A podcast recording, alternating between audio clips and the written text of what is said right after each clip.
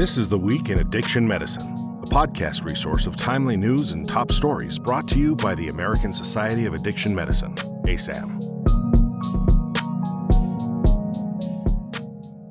Today is Tuesday, October 31st, and I'm Claire Rasmussen. Our lead story this week chronic pain, cannabis legalization, and cannabis use disorder among patients in the U.S. Veterans Health Administration system is in the Lancet Psychiatry. This study considered the impact of both recreational and medical cannabis laws on the diagnosis of CUD using a VA population with chronic pain. Results demonstrate that medical cannabis laws led to a 0.135% increase in the prevalence of CUD. Enacting recreational cannabis laws led to a 0.188% increase in its prevalence. Next, we have a study in PLOS ONE cannabis use disorder, suicide attempts, and self harm among adolescents. Researchers obtained diagnoses for all hospital admissions of adolescents for the years 2016 to 2019 using data from the nationwide inpatient sample. Researchers found that those with a diagnosis of cannabis use disorder were more likely to have a diagnosis of suicide attempt than those without CUD.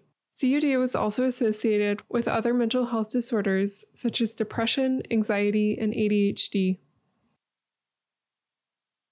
Our next study in JAMA Network Open is titled Telemedicine Buprenorphine Initiation and Retention in Opioid Use Disorder Treatment for Medicaid Enrollees. The COVID 19 pandemic disrupted healthcare delivery in the US, which may have contributed to sharp increases in drug overdose mortality. Decreases in the delivery of in person care were partially offset by an increase in telemedicine services. This study, using Medicaid data on over 90,000 individuals from 2020, found that enrollees who initiated buprenorphine treatment via telemedicine had higher odds of retention in treatment, but no change in the odds of opioid related non fatal overdose. This study suggests that patients may benefit from the use of telemedicine during buprenorphine initiation. Our next study, naloxone online information exceeds the recommended reading level for patient education materials, is in Journal of Studies on Alcohol and Drugs. This study compares the readability of naloxone materials to that of CPR materials. The authors found that the average readability of naloxone websites was grade 11 with a standard deviation of 2.3, and none of the websites met the recommended 6th grade reading level for patient education materials such as those used for CPR. Next, we have a study in Harm Reduction Journal titled Examining Buprenorphine Diversion Through a Harm Reduction Lens. The authors conducted an agent based modeling study to compare three scenarios the first being status quo, the second, controlled prescribing with no diversion, and the third, an increased diversion scenario. The authors specifically looked at opioid overdoses and overdose deaths in all three scenarios and found that overdoses were highest in the controlled scenario, likely due to buprenorphine being used as a substitution for heroin or fentanyl when diverted. These data support ongoing efforts to liberalize buprenorphine prescribing and increase access. Our next study in Canadian Medical Association Journal is titled Canadian Guideline for the Clinical Management of High Risk Drinking and Alcohol Use Disorder. This study helped inform a national practice guideline for the Canadian Research Initiative in Substance Misuse for the clinical management of alcohol use disorder. The guideline contains 15 recommendations for screening, diagnosis, and treatment, as well as psychosocial treatment interventions. Principles of care include social determinants of health, patient centered care, trauma and violence informed practice, harm reduction, and comprehensive health management.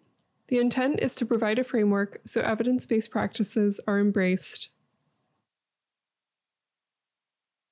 Our next article in Frontiers of Psychiatry is titled Psychedelics as Treatments for Substance Use Disorders. The authors note that though existing studies are limited and frequently small, there are studies looking at treatment for depression or anxiety in persons with SUDs, alcohol use disorder, cannabis use disorder, and methamphetamine use disorder. There are also limited studies examining the potential mechanisms for psychedelic effects, including neuroplasticity. The authors note that given the significant need for novel therapies for SUDs and the potential for psychedelics as treatment, much additional research is needed and it is important that the research is equitable to ensure high risk populations benefit. Our final article in JAMA Network Open is titled Technology Assisted Buprenorphine Treatment in Rural and Non Rural Settings. The data on technology assisted buprenorphine consisted of four components. One, buprenorphine induction, followed by two week supplies of take home doses, two, nightly calls from a voice response system asking about drug use and craving, three, twice monthly random calls for urinalysis, and four, HIV, HCV, and overdose education administered by tablet computer. Data collection continued for six months. Trial 1 consisted of 50 patients treated at the research clinic where TAB patients, where technology assisted buprenorphine patients achieved 85% abstinence compared to 24% in the controls. Trial 2 consisted of 50 patients treated in a rural setting, where technology assisted buprenorphine patients achieved 88% abstinence compared to 21% in the controls. These results demonstrate the efficacy of technology assisted buprenorphine treatment.